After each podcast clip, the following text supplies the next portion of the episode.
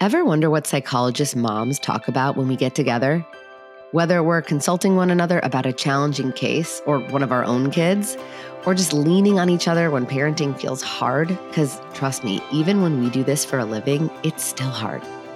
Joining me each week in these special Thursday shows are two of my closest friends, both moms, both psychologists. They're the people I call when I need a sounding board. These are our unfiltered answers to your parenting questions. We're letting you in on the conversations the three of us usually have behind closed doors. This is Securely Attached, Beyond the Sessions.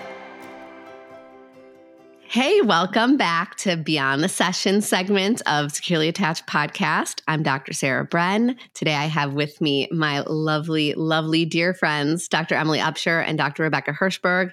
And we I'm excited to get into this question today. It's a little holiday themed. Um, but this mom sent in a question on the website.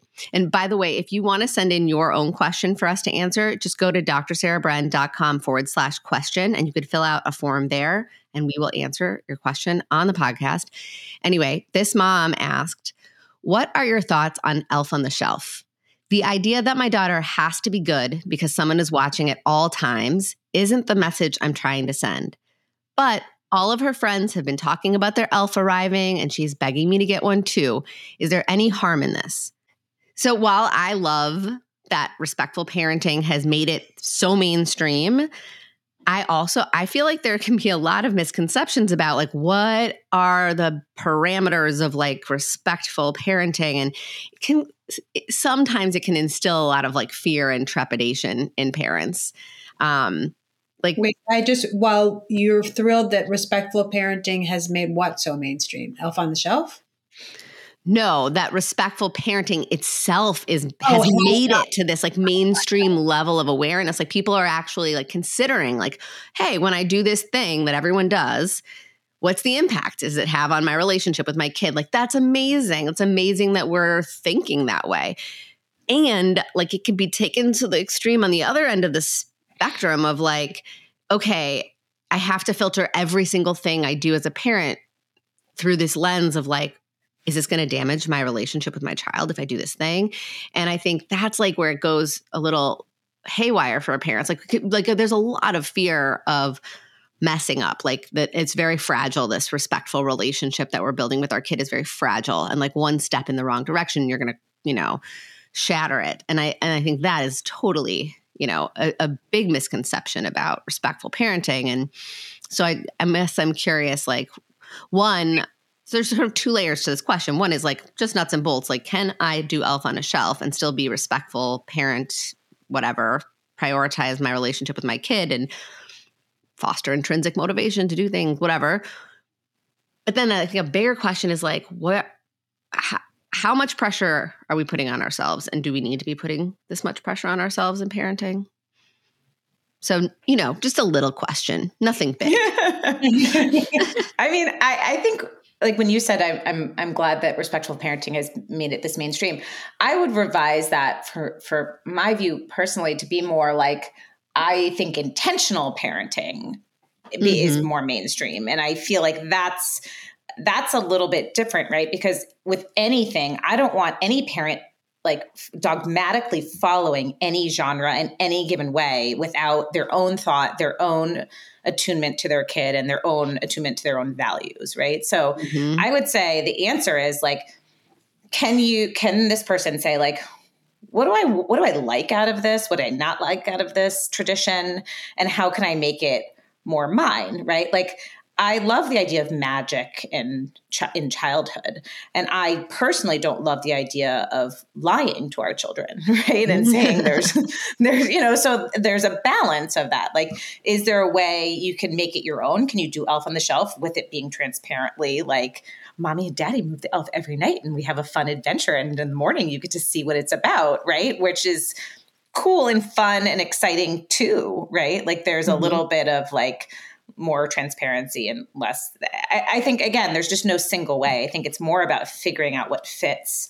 And as a hard and fast answer to this listener, you're not going to do not no one thing you're going to do is going to blow everything up right yeah. so i think that's like my obviously my hard and fast answer but i think my bigger picture answer is how can you figure out how you intentionally want to parent and sort of meld some of these things together for a, a better result? Yeah. No, that makes so how you intentionally sense. want to parent and how you intentionally want to celebrate the holidays. Mm-hmm. You know, and obviously those two things are a Venn diagram. But um, you know, first of all, I should say I'm Jewish, so we don't do elf on the shelf. Although, Sarah, you recently told me that what did you say, mensch on the bench? Which yeah, there's like there's a version of it for everybody. I feel like oh, good. Um, my first response, and I sometimes get a little casual about this stuff. I think in part because I think we can all get a little earnest and precious. But the question of like, should I do Elf on the Shelf? Like, sure, knock yourself out. You know, like at a certain point, like I just think we have to take it all a little bit less seriously. And I say that you know as someone who's who's made her career out of intentional parenting and and believes in it wholeheartedly and i you know i do truly and genuinely as anyone who follows me on instagram knows think we can change the world through how we parent so it's not something mm-hmm. i take lightly in the big picture but with questions like this i just think and this you know speaks to what emily was saying we just we're losing sight of the forest for the trees like mm-hmm. you know it's about also having fun as parents and delighting in our kids and delighting in holiday rituals and traditions. And if this is one that, again, that you don't take too seriously, and as far as my understanding, kids mostly love waking up and seeing where it is, you know, and creative, mm-hmm. you know, oh, look, the elf ate all the spaghetti or that, you know, that's sort of fun and goofy and great, you know. Are there people using it as a behavior modification tool? Yes. Is that my recommendation? No. Do I think those are horrible parents making a terrible misstep? No, depending on context. Like, I just, I think we all have to give ourselves and each other a little bit more grace around some of these more minor things. Yeah. I think that's so well said. Both of you, honestly. I think, you know, this idea that we can make something our own, we can use it how we want that fits into our family and how we want to celebrate the holidays. Like, there there's just so many ways that you can do it including integrating elf on the shelf or um, or, or or not. Like if it's something you don't want to do being able to say you know what? Just because everybody else is doing it just doesn't mean that we're going to do it and look let's come up with our own tradition. Like i like i think my point is like no matter what path you take there's a way to take it that honors what you're trying to do and like I like this term intentional parenting, but I I almost feel like these words that we put are so like meaningless at this point like responsive parenting, respectful parenting, gentle parenting, intentional parenting, response like these are just words that we've been using to try to like describe it's like semantics, right? Like we're really what we're talking about is this sort of like shift in moving out of a more behaviorism based way of parenting, which is what was like, I think, historically a few gener like, you know, for even just one generation back, but many before that was like the norm for parenting. Like people didn't really know a different way. And now we understand a lot more about just the way that relationships inform child development and brain development and how all that kind of you know, has shifted our understanding of how important the relationship is in parenting and in raising children to be healthy adults. Like Rebecca, to your point, like we can change the world if we, you know, understand some of these things and and make some sort of intentional choices with the way that we parent. But I think the whatever we want to call it, it doesn't. I don't think it matters nearly as much as what you guys are saying, which is like, how do you just ask yourself these questions? How do we how do we think about our child's experience? Do and and fact have that information factor into our decision to do something. Whereas like i think before it was much more like my child needs to behave in a certain way. How do i get them there? And i, I think that's what's shifted for in my opinion. Yeah, I I agree. I I think semantics become important. I'm going to nitpick a tiny bit because you said we're moving away from behaviorism, and I think that's true. I would say we are still hopefully holding on to some really good and effective behavioral tools. Mm-hmm. and I know that we've gone into that in other episodes, and you can put them in the notes if you want. But um, you know, we we have learned more about the nervous system. We have learned more about the, you know, vasovagal system. We've learned about relational science and all of that has really i think informed our parenting. And it doesn't mean we have to be so hardcore rejecting of other things that came before. Certain things yes. Um, you know corporal punishment i'm delighted that at least in many circles seems to have gone by the wayside. Um, but i i mean i i whatever you may edit this out. I just i feel like we semantics be, do become very important when people who aren't necessarily well trained in what some of these words mean do go down a dogmatic path and start speaking about science without the scientific background or understanding or research involved. And so, on the one hand, I'm tempted to say it's all about semantics. It doesn't really matter. What we're talking about is being more intentional, respectful, loving, tuned in, great also semantics does matter when you look at these sound bites and clips and whatnot on social media with people using terms wrong and making sweeping statements. And i think we have to hold both of those things at the same time. Yeah. And, and i think the other piece that we're not talking about or we haven't yet totally touched upon is like how as a parent do you go against the grain sometimes right? Or like how do you tolerate that if you don't if you decide not to do some of these more mainstream traditions like elf on a shelf the blowback that your child like the reaction that your child might have the blow you know so really how do we build our tolerance to holding our values in the face of something that might not be might not match with what you how you decide to proceed? So i think there's that piece too, which is when your child's mm-hmm. like, but why can't we do mensch on the bench? You know, um, you know, like that we that we figure out a way to hold that disappointment without sort of caving into something that isn't fully in our intention or belief system.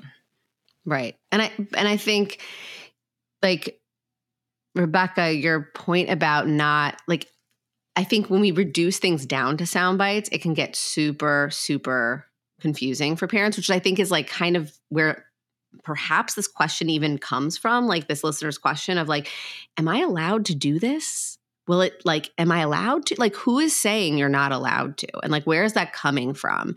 And I think kind of on both ends of the parents support spectrum is messaging that's really dogmatic, whether you're extremely, you know, about, and here's where I say semantics don't exactly matter because we're all kind of talking about the same thing when we say gentle parenting, responsive parenting, respectful parenting, all those things on that kind of end of the spectrum. Um, in an extreme can be really dogmatic and tell parents messaging around like if you do this thing you're going to destroy your child's intrinsic motivation. Or if you do this thing you're going to destroy their sense of safety with you right? Like it's very intense and i think that is really moving very far away from accurate like what we understand. I think that that's and it's i think it's damaging to parents in a lot of ways and it really really freaks them out and puts a tremendous amount of pressure on them. But then on the other end of that spectrum, and here's where I would agree with you that like semantics really does matter. Like when we talk about this sort of strict behavior based models where we're only looking at behavior um, and not looking at the bigger context, the relationship, the regulation, all that stuff, then I think we can also see a lot of dogma. And it it also really freaks parents out. So it's like, I guess my goal with all of these podcast episodes in general and like i think we're in a lot of alignment on this. I know your work both of your work so well like is how do we help parents hold space in this middle ground of like you can make choices and you can be intentional with the choices you make and nothing is that fragile and you can try something and if it doesn't work you can switch it out you can play with it you can break the rules you can do things that work for you and your family. Um, and you could be sort of nimble and flexible and you don't have to follow. But I just think there's so much pressure coming at parents from both of these sort of extreme ends all the time. Yeah, I agree. Well, I think it goes back to like you, you really like any singular of these choices isn't going to blow up the whole ship, right? Like I think it's like putting this into perspective too. Like, you know, you can choose to do elf on the shelf and still garner intrinsic motivation in your child in other ways right? Like it's not a all or nothing system. And i think that's really the message is how can we create an algorithm that works for our family right? Mm-hmm. or for our parenting that isn't subscribe just to one thing or other or isn't so dependent. Like each choice has as much weight as we put mm-hmm. on it. Yeah yeah how do we lighten things up and i think you know rebecca you touched on this but like it could be playful like we could just do things mm-hmm. because they're fun um not everything has to be so heavy and sometimes it's just an elf on a shelf I love that. right. Sometimes or a mensch on the bench. on a shelf. oh, so I hope everyone has a great holiday. And I hope that you give yourself some real grace this holiday. If you want to have an elf on the shelf, go nuts, enjoy. if you are like, heck no, I do not want to have like a Pinterest perfect, like curated holiday for my kid because that's just too much work. Also, you don't have to do it for that reason. Like, don't worry about intrinsic motivation and behavior modification and like you know, Santa getting a message that you weren't well behaved. Like, you also just don't have to do it because that's a lot of work. and that's why I don't do it or wouldn't want to do it. But that's totally different reasons. oh, gosh, the holidays, they're loaded. I hope you all have a really easy, breezy holiday season and enjoy yourself and be playful. That might be setting the bar a little high. Really high. Yeah. Oh, yeah. I'm going to go with be playful. Easy, breezy holiday season. When was the last time I had one of those? Never it's wishful. I wish for this to be the case. I don't think it's going to happen, but I wish for that. um, okay, easy breezy moment. That as a fantasy.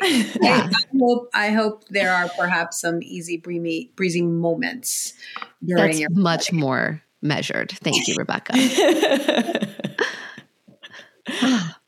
Talk to you soon. Bye, Bye everyone. Thank you so much for listening. As you can hear, parenting is not one size fits all. It's nuanced and it's complicated. So I really hope that this series, where we're answering your questions, really helps you to cut through some of the noise and find out what works best for you and your unique child. If you have a burning parenting question, something you're struggling to navigate, or a topic you really want us to shed light on or share research about, we want to know. Go to drsarahbren.com forward slash question to send in anything that you want Rebecca, Emily, and me to answer in this new series, Securely Attached Beyond the Sessions. That's drsarahbren.com forward slash question. And check back for a brand new Securely Attached next Tuesday. And until then, don't be a stranger.